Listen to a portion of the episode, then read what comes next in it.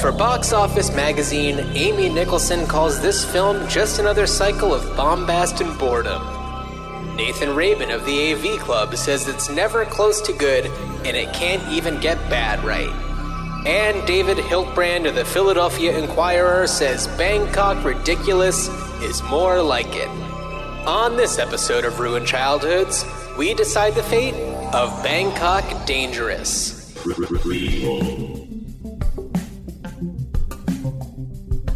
Sequel. Reboot. Which one will it be? It's the Ruined Childhoods podcast. Greetings, Starfighters. Look out, Dan. There's an assassin, and he's coming to get you. You're in Prague. Oh, boy. Oh, I bet I'm his last job before he retires. Hello, everybody. Welcome to Ruined Childhoods. It's Ruined Childhoods time. Dan, we had a lot of fun in the last one.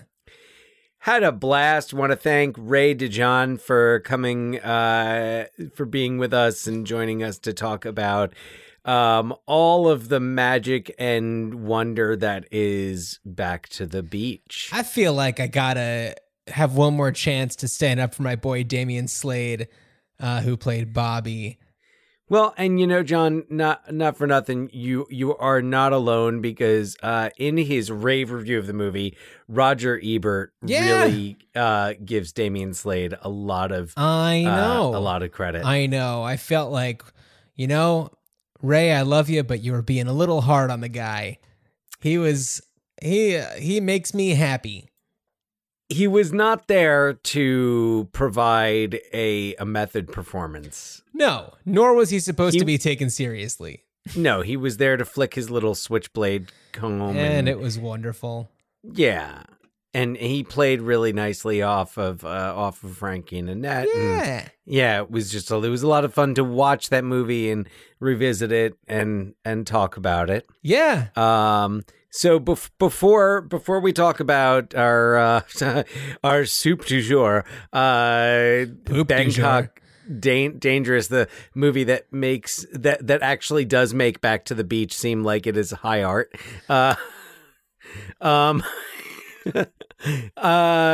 I did, and by the way, to those who might be new, checking us out for the first time, welcome. What we do here, if somebody is checking out this podcast for the first time on this episode, it means that they are seeking out a podcast that's talking about Bangkok Dangerous.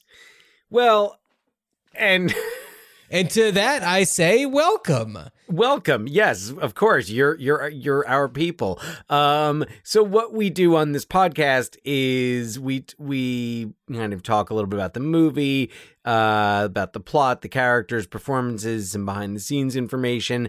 And then really the main course, if you will, is where John here and I discuss what we think could be done with this property if it had to be done, because everything's getting a spin-off or like sequel 20 years later or something. And so, and they're sometimes they're great, and sometimes they're not. So we kind of theorize, we imagine what we would do, what we would prefer to be done. And some of these are, you know, films and franchises and characters and series that are beloved to us, some that are beloved to, like, society in general, classics like Rebel Without a Cause that we did a couple of episodes ago, classics that are just classics to us, like Back to the Beach. Right, and in certain, so I like to say like classics and cult classics, and some of them, of course, are just classics to us. In the case of Bangkok Dangerous, I feel like this movie is kind of notorious. It's not necessarily a classic or a cult classic, but I felt like it just kind of came up in the zeitgeist of crazy Nicolas Cage movies. So it seemed like it'd be fun to talk about in this context. Yes. Yes, and that we shall. But actually, I have a one more thing, something I want to add to our body switch episode. Oh, yeah. So going back a few episodes, we had talked about some possible ideas for body swaps, and I had talked about the possibility of a teacher-student body swap, and I discovered as I was sorting through our all childhood belongings at our parents' house. So I discovered a book, and I forgot about it when we recorded, but our mother, John and I are brothers, and our mother sent all these things that I found that I was like, don't throw this away. I could use this. And what I forgot about was that this novel, if you will, by Todd Strasser, Help, I'm Trapped in My Teacher's Body. Oh, gotcha. And I don't know, this was not mine as a child. I don't know who's, you know, it could have been mine or Scott. Our brother Scott's, you know, I think it was Scott's. Possibly, or both of ours. But here's the thing is that, you know, it's definitely in the vein of like the Bruce Coville, like my teacher's an alien, my mother's an alien, like those types of definitely. Things. So definitely. Those were just hot at the time. I'll post a picture on our Instagram at Ruined Childhoods Pod. And you'll see, but this is it's quite something, and I actually don't know if either of you, if anyone ever read it, because this spine is like uncracked. Look, I'm gonna be honest with you. I'm more of a movie guy than a book guy. I like reading, but certainly when I was a kid, I would, you know. Not my favorite thing. I definitely feel though, but I'm just shocked because in a household where Vice Versa was, you know, held on a pedestal, to have this book, Help, I'm Trapped in My Teacher's Body. I'm adding that to my reading list. But anyway, does it describe a scene in which the teacher who's now, wait, is the kid in the teacher's body, and then is the teacher in the kid's body? I'll read the cool, thanks, Dan. Back here. So Jake Sherman used to be your average, ordinary 12-year-old until he became a completely different person. Tall, skinny, balding, nerdy. Uh-oh. Oh, no. Jake's turned into his weirdo teacher, Mr. Dirksen. It's bad enough that Jake's an adult now, but a teacher?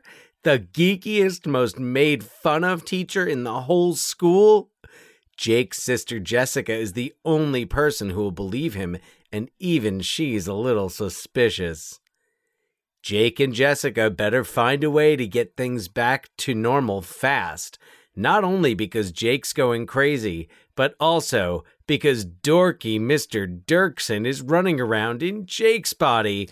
The nightmare is only beginning. So what I want to know is if Mr. Dirksen in Jake's body is described as giving a very knuckly middle finger. That's what I want to know. Because in that case, it's true. I missed out. It would have been a lot more like Vice Versa. Then not, I would have preferred. Not in this Scholastic publication. Not in that, no, not that one. All right. I doubt it. I doubt it. But anyway, so there's my one more thing from from another entry into the body swap genre. Of course. That's wonderful. Okay. So Bangkok Dangerous. This was, you know, as a lot of people know, there are two different types of Nicolas Cage movies. There's two different types of Bangkok Dangerous. Well, there are two different kinds of Bangkok Dangerous, but there are Nicolas Cage movies and there are Nick Cage movies. And the Nick Cage movies are the ones that are lower budget, the ones where he's really just trying to dig himself out of his like tax hole or whatever. And pay for all that weird shit he's bought over the years. Yes, exactly. So, you know, you certainly have your Nicolas Cage movies. You have Moonstruck. You have Adaptation. Leaving Las Vegas. Leaving Las Vegas. You know, you have your high quality. And, you know, I would even consider movies like Face/Off and Con Air and The Rock to be Nicolas Cage, because that was still in that era where he was just pumping out the hits.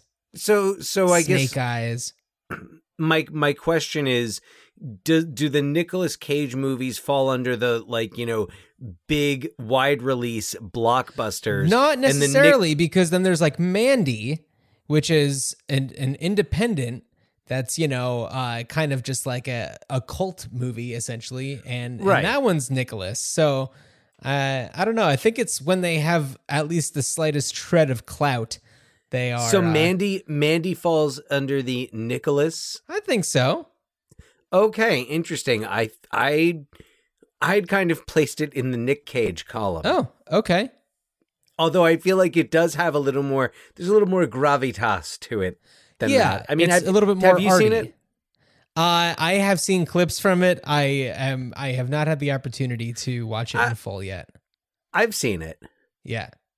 I've seen it. It's definitely like there's, I mean, I don't know. I don't have much to compare it to in like the Nick Cage. I will fess up to not having seen a whole lot of quote unquote Nick Cage movies. The Ghost Rider movies. Okay. I saw like part of the Ghost Rider movies. So wait, hold on. I would say even the National Treasure movies.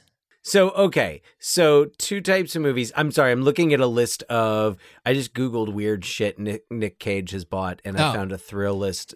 Of 12 like dinosaur things. Bones and castles. Two albino king cobras. A Gulfstream jet doesn't seem that odd here, but pygmy shrunken heads does. A pyramid tombstone. Yep. A 67 million year old Tarbosaurus skull. He outbid Leonardo DiCaprio for it. My God, he's gotten he had an octopus, shark, crocodile, private island. That's all right, fine. A haunted murder mansion. That's pretty cool.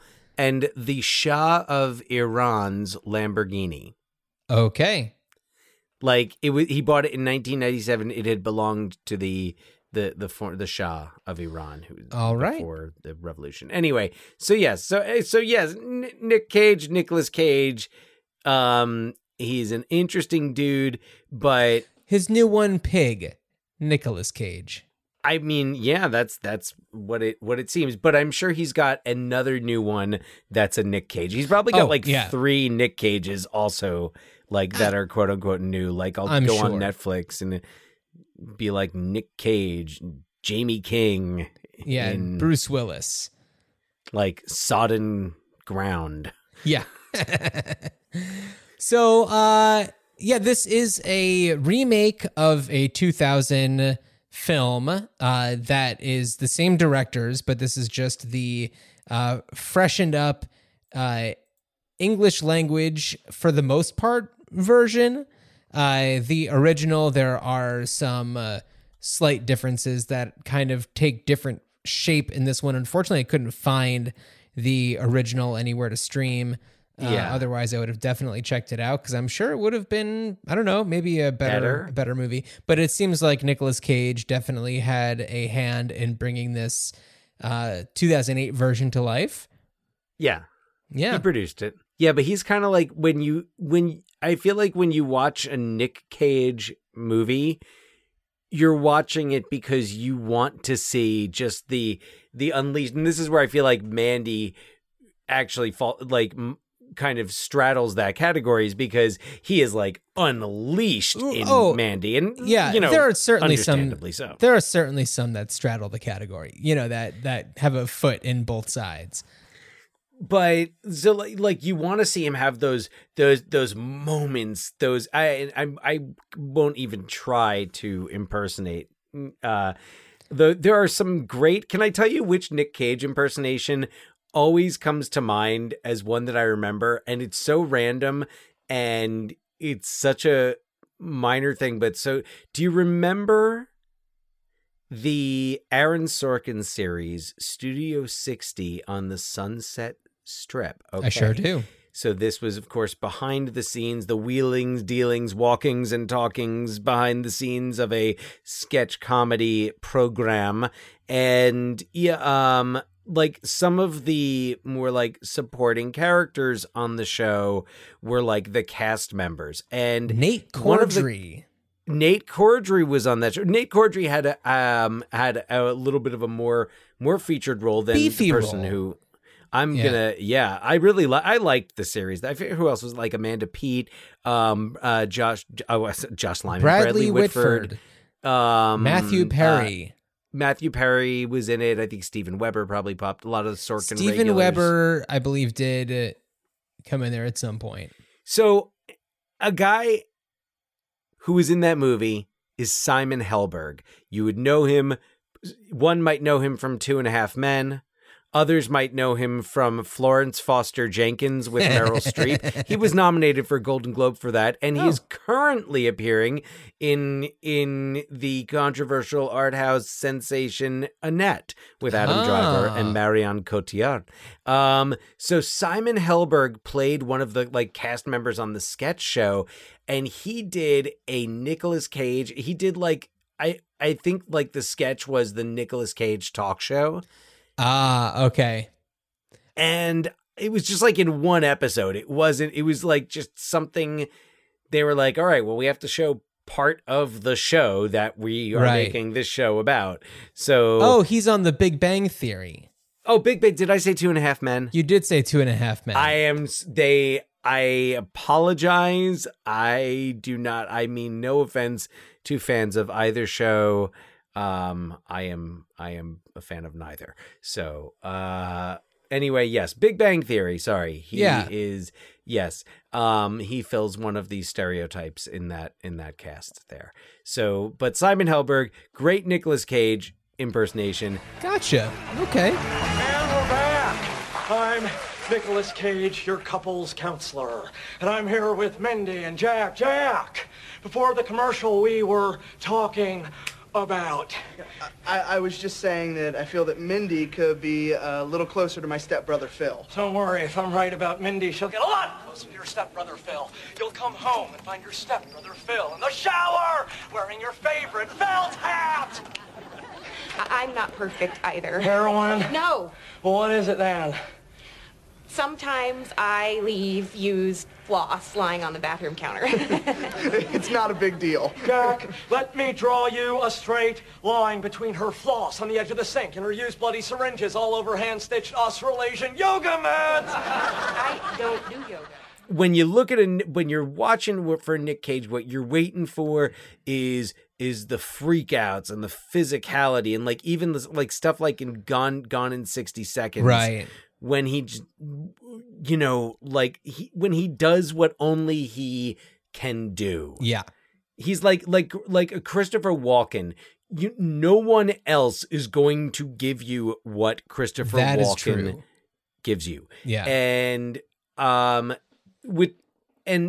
wish I could say that was the case for the Nick Cage that we get in Bangkok Dangerous, but he feels so sedate and asleep, and it's not like he's like acting. I think he's going for something.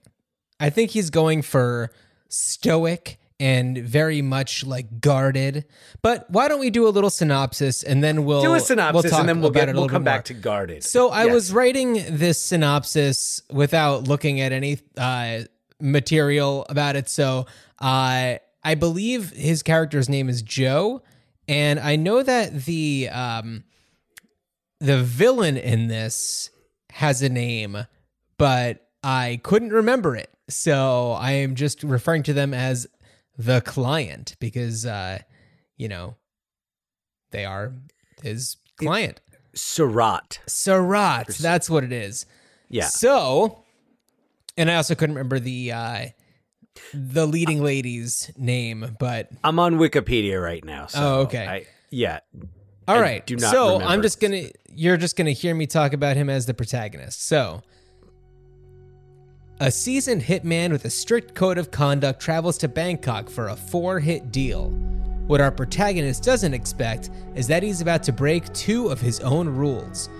Part of his routine is to find an expendable assistant to help liaise between himself and his client, couriering for the details of the next hit. He ends up taking in his new assistant, Kong, and trains him in close combat martial arts. And then, after he sustains a significant cut on his upper arm, he meets a deaf-mute pharmacist for whom he is smitten. He attempts to form a relationship with her, but F's it up when he kills 2 pickpockets while on a date with her. And then, his client assigns him to kill Thailand's prime minister, who is very beloved and has done great things for his less fortunate constituents, according to Kong. As he's supposed to pull the trigger during a JFK-style convertible motorcade, he has a crisis of conscience and misses his opportunity to make the kill. And by this point, he is seen by security, which results in a full-on chase through Bangkok. Unhappy with the failed task, the client wants to find our protagonist to kill him. He knows that the only way to do so is to capture and torture Kong, which is easy since Kong is dating one of the dancers at the client's nightclub. They begin their hunt for the hitman, which results in some major shootouts until our protagonist is one-on-one with the client. Spoiler alert! But he knows that the only right thing to do is eliminate them both with one final bullet. So, Dan, I don't know, what else do we need to let our audience know about this movie? I don't know. It's definitely like... Had John Wick happened before this, this movie just straight up wouldn't have happened at all. Oh, no, there would be no need. Because I think that what Nicolas Cage was hoping to go for was a John Wick style character, but just didn't pull it off. And no, I don't want to, like, you know, knock on Nicolas Cage's acting abilities because we know that he has them. Oh, it's not, and it's not just him. It really isn't just him.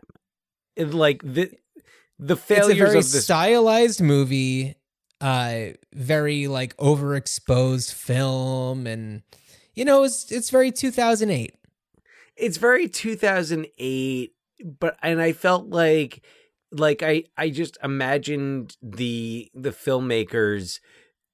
I don't, you know, decades ago, watching like their VHS copies of like Hard Boiled and like, you know, the John Woo, like the classic John Woo movies, and it felt like this was like, you know, thank God they didn't really do the slow motion that John Woo loved so much. But there were a couple shots where I feel like they slowed it down a little bit and it didn't really work.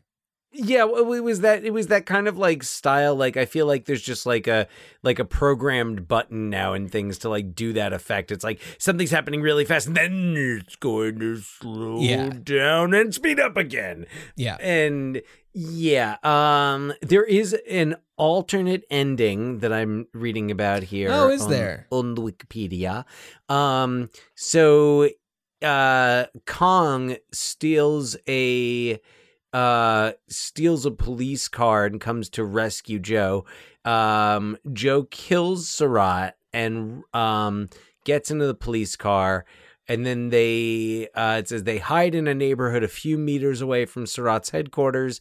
As locals come out to investigate the commotion, Kong reveals Joe is the man who killed Surratt. They help him recuperate, while one local remarks Surratt's bad reputation.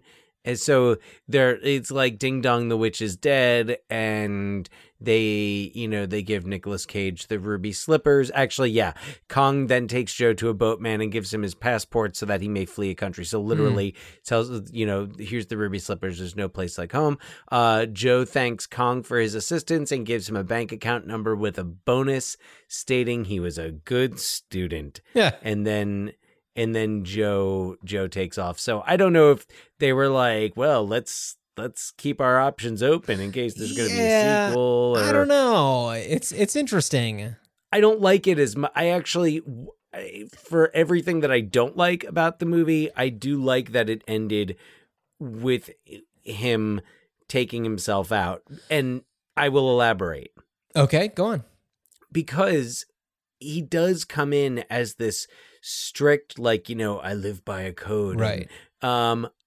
But he seems to do everything that somebody who lives by like that type of code shouldn't do. Yeah. He like, and it doesn't take, it's not like it's like when Kong is like, I want to be your student. And it's like, they've only just like done one thing together. And then he's like, there's your first lesson. Yeah. Like, he doesn't have to try. Like, we don't have to see Kong, like, continue trying and him struggling with the, like, hey, like, I'm usually going to kill this person at the end of this. And then not to mention, he starts up a relationship. Right. Yeah, with, like, an 18-year-old. Yeah, the age difference is noticeable. So the thing is, like, had there only been one of those two things, I think it would have been a lot better because you could have really developed it a lot more. I think I would have preferred the like teacher student aspect to it more than the, you know, the female interest, which is, you know, I think it was their way of incorporating the element from the original, which is that the hitman in the original is deaf and mute. And Nicolas Cage was just like, well, I have to say a few things, so let's just give that to somebody else. But, and you know, it's certainly an interesting thing, but it's like in a different movie, it would have been done a lot better. And, or like maybe if it was treated appropriately, but they just couldn't in this. No, and it wasn't necessarily, I think that what it did provide is when she realizes, when she sees him for who he truly is after, like, right, he gets it. And I mean, that was an I would say if there's any sequence that I would say represents the best that this film has to offer, it's kind of that sequence. Yeah. Where she's facing away and I don't, had they just kissed or something? She's like, she handed them the note that says that she enjoys spending time with him or something. Yeah. And like, she's really happy and she's smiling and you know, she can't hear that behind her, there is just like blood being shed in every direction until it like it hits her. Right. Although here's another, okay, as I'm talking about it and I'm thinking about it, this the voice in my head is saying, wouldn't she have felt, I mean, like there's all this action going on, not that far behind her. Smelled things. Wouldn't she have sensed that? Like, wouldn't, especially because when you don't have the use of one sense, the others do. It's, you know, you're more sensitive to that. I know it's nitpicking and it's, but it's also like, it is a really kind of interesting sequence, but after that they're done. Yeah. Well he attempts to try to reconcile or I don't know. There's a lot of things where it's like, oh, something's going to happen and then nothing happens. So there's just a lot of missed opportunities. Like half-assed the storyline. Yeah. And you know, it would have been more interesting to develop the Kong storyline more. Kong, I mean, that was a really great character. And Shakrit Yamnarm? Shakrit Yamnarm. He was fantastic. I thought he was great. Well, and that's where... Sorry, go ahead. I was going to say, in his love interest, whose name I'm blanking on... Aeon... So that's Panward Amani. But she was great. I mean, I thought that they had a really cool thing going on. I like the way that we meet Kong. He's trying to rip off some American tourists. And, you know, that's the kind of person that our protagonist or Joe, whatever, is looking for. You know, somebody who is sneaky and wily and has no regard for the law. What do you have in your mind? You got that thinking face on. Yes, it's happening. You could smell the burning.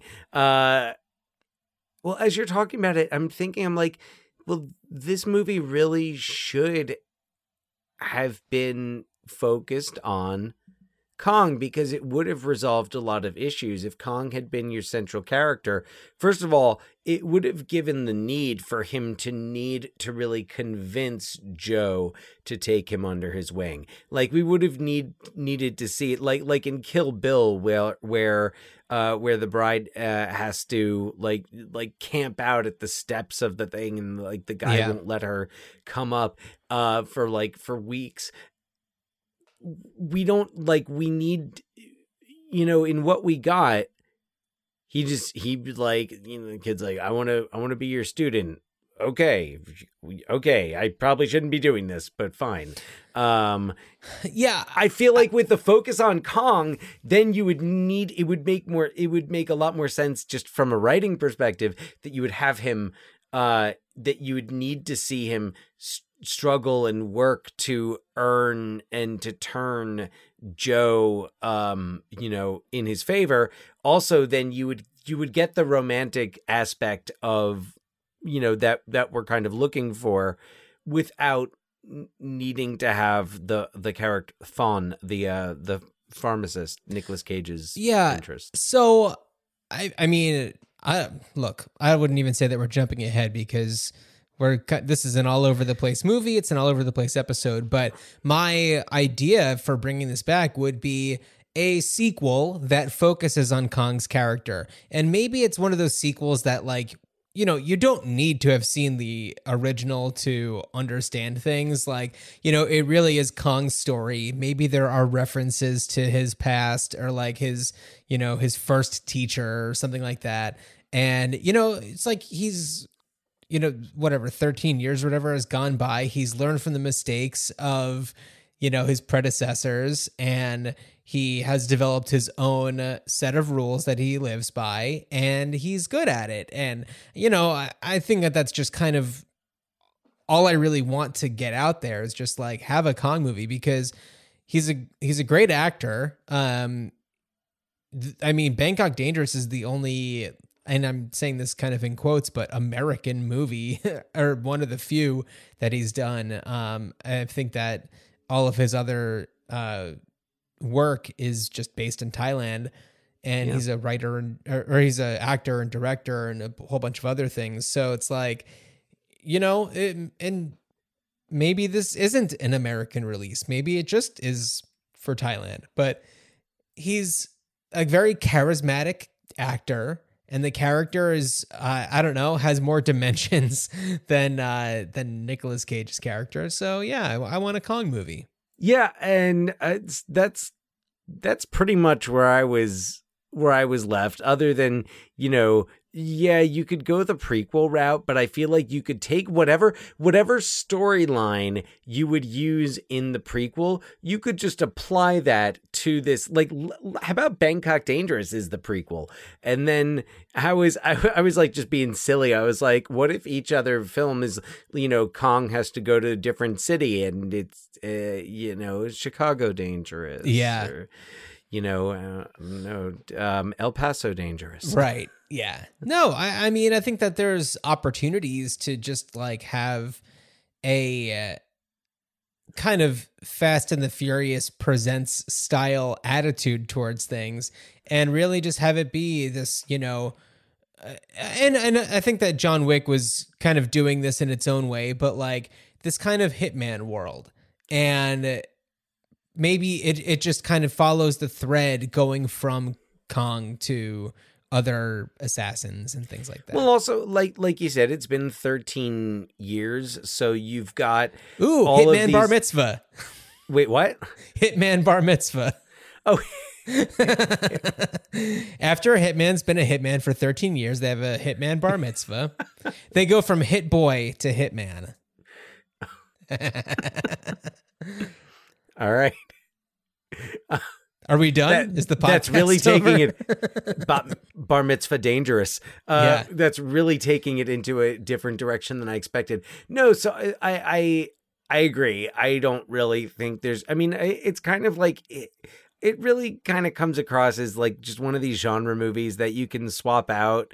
You know, I couldn't tell you any of the other titles off the top of my head, but I'm sure you could just go and find a movie and swap and get like the same value from it. There's really, I don't think there's anything that Nicolas Cage or Nick Cage brings to this. Like, I don't think there's anything he brings to it that that makes it his. Right. Yeah. I mean, Nicolas Cage gets you into the door. It introduces you to this movie, but otherwise it's like, no, it's weird.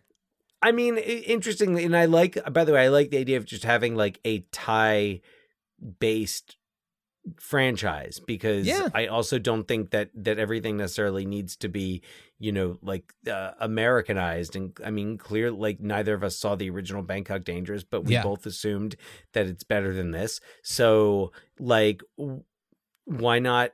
Why not do that? And, who knows? Like, with the way that movies go these days, you could end up having him like run into John Wick, and he's in like John Wick 5 or whatever. Yeah. I mean, the John Wick movies are, and I've only seen the first one. They seem to have they're all great. They seem to kind of have their own, kind of theme and tone to them. That's kind of like almost like comic book, but not like Avenger-y comic book, graphic novel. Yeah. And I appreciate, and I think I think they're, I have no objection to it. I just haven't gotten around to watching the other ones. So, well, Dan, I think that this is a great way to get into a little game I've prepared for you. It's not a very long game. Fun. And just to remind our audience, or let everyone know for first-time listeners, when we play a game, the if Dan answers correctly, you'll hear this sound. And then if Dan answers incorrectly, you'll hear this sound. So, Dan, on this episode, we are going to play a game called Hitman, Shitman, or Splitman, in which I will name an actor and you will tell me if they have played a hitman, someone who gets covered in shit, or someone who does a split in a movie. Okay? Okay, so a hitman, an assassin for hire. Yes. A shitman, someone who literally gets covered in shit in a movie. Mm-hmm. In a movie. And then splitman was? Someone who does a split. Oh, someone who does a split. Okay, physically does a split. Okay. Someone who does a split.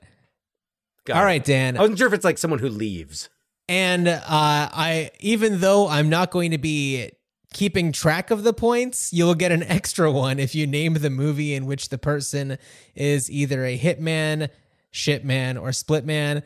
And also, I want to note, I am saying hitman, shitman, and splitman, but it could also be a hit woman, shit woman, or split woman. Okay. Hit person, all right. Shit person, split person. And just for the record, my hands are up. I do not have my phone, and I am not. I always trust you to not be Googling. All right. George Clooney. Dan is thinking. Hold on. All right, George. He's trying to think. He's trying to picture him covered in shit. He's trying to picture him doing a split. I'm going to say hitman, and the movie is The American. Very well done. I wanted to start it off with a pretty simple one. I was going to go shitman, because for a moment I was thinking about, like, I was like, wait, in Oh Brother, Where Art Thou? In Oh Brother, Where Art Thou? I know. You can kind of picture it. But yeah. You can. George Clooney's that great of an actor. Go ahead. Yeah. Jennifer Lopez. Dan is thinking. He's looking like someone who's thinking. Can he picture Jennifer Lopez murdering somebody for hire? All right. So I'm trying to run through all of J-Lo's movies in my mind. Something I do frequently anyway, but I am going to say, I'm trying to remember if she's done a split in anything, but I'm gonna say hit woman, and I'm gonna say, was she a hit woman in Gigli? In Gigli, she worked for, I believe, hired assassins, but but she was not one herself. She was there to watch over Ben Affleck's character to make sure he got the job done. Oh, okay. Jennifer Lopez will play an assassin in a movie called The Mother for Netflix coming out next year, but she was a split woman in Hustlers. Okay. All right. Yes. Okay, Dan. All right. 1-1. Dev Patel. You've seen him on television. Shit, man. You've seen Slumdog Millionaire. Notorious. I got it back, baby. Okay. Adam Sandler. Famous funny man Adam Sandler. Former Saturday Night Live cast member turned cultural icon. Star of movies such as Funny People, Big Daddy, Little Nicky, Billy Madison, and others. Dan is thinking. I'm going to go with... It's funny because for each one of these, I have to have a moment where I'm picturing them doing a split. For Adam Sandler, I can't think of anything where he's been a hitman, so I'm going to go shit man. And if I have to guess, I don't know, Grown Ups 2? It is not Grown Ups 2, but he is a shit man in 8 Crazy Nights. One of the characters that he voices gets some doo-doo. Oh. Okay. However, I am not certain if he does a split in You Don't Mess with the Zohan. He does on the poster art, but I don't know if he does it in the movie itself. Oh, yeah. Yeah, I'm not sure about that. Yes. So. And also I was thinking, is he an assassin in that? But no, he is a government agent. Yeah, so I was like, that Adam Sandler, it could be a number of things. Who knows? He's been in so many movies. Ever since he started doing the Netflix ones, I didn't see him in Halloween. Yeah, and then there's one where... Kevin James is a hitman. There's the movie The Do-Over where he, maybe he's one. No, he's not. I didn't see it. Well, that's why this game is a game. And it's not just Dan knows the answers. It's a game of chance. I think our next episode will also be a game of chance, but we'll talk about that later. Oh. Bridget Fonda. Oh, Hit Woman, Point of No Return. Nice. A remake of La Femme Nikita. That's right. We should do those sometime. I think Bridget Fonda is fantastic. All right. Bridget Fonda. Big fan. Rowan Atkinson.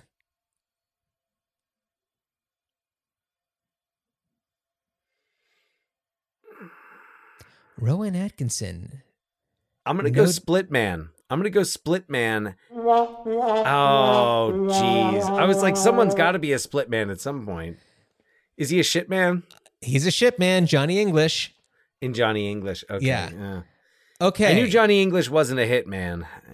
But... Right. But, Rowan Atkinson has been in many movies, not just Mr. Bean stuff, No. Zazu in The Lion King. Among others. Okay. Here's one that'll be a quick one for you to answer. Jean-Claude Van Damme. Split man in everything he's in. Everything he... also Time Cop, I don't... You're going to notice I played both sound effects because, yes, he, of course, was a split man, but he was also a hitman in Assassination Games. Oh, okay. That's right, Dan. There can be more than one. Oh, right. Assassination Games. Right. Yes. I just learned that movie. I'm now years old learning about that. Okay. Okay, Dan. Ewan McGregor. Ooh. Oh, shit, man. Trainspotting. Very much so. Very much so. Oh, wow. Oh, man. What a movie. I remember 25 years since that came out. Holy shit. Okay, Dan. James McAvoy. Oh. I'm going to say Hitman and Wanted.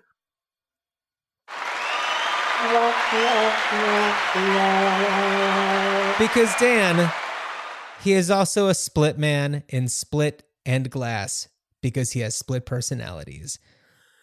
Oh, no, that's... Hey, no, when I don't get a womp, womp, womp. When you said earlier that someone who physically does a split, I did not say yes. There's no point in fighting me on this. This is a meaningless game. Oh, man. Okay. No, I wouldn't. I wouldn't. I don't think I would have guessed that anyway, because Wanted came to mind. Yes, and Wanted would be definitely correct. And I'm looking to see, I have one more. Johnny Knoxville. Oh, boy. John Knoxville. John Q. Knoxville. I'm going to go with, oh, man, it seems so obvious. That's why it seems so obvious. I'm going to go Shit Man. He was a hitman in the movie Polar, and he was only a shitman on the Jackass TV series. Oh, not in a movie. And I specified that these all have to be in movies earlier. Yeah, and I have not seen a single Jackass anything. So I just was like, odds are this guy's been covered in shit at some point. Yes, he famously on the TV show was put into a porta potty that was catapulted. Oh, yeah. And they did a new version of it in Jackass 3D, except it was Steve-O in there, not Johnny Knoxville. And it's something. Okay. It's something. Okay. Yep. So there you go. I remember I saw Jackass 3D in the theater after it was fresh after a breakup or something. No, it wasn't a breakup. It was a breakup for a person that I went with. I remember it was definitely a cheer up mission for somebody involved. Okay. And it was, Jackass 3D.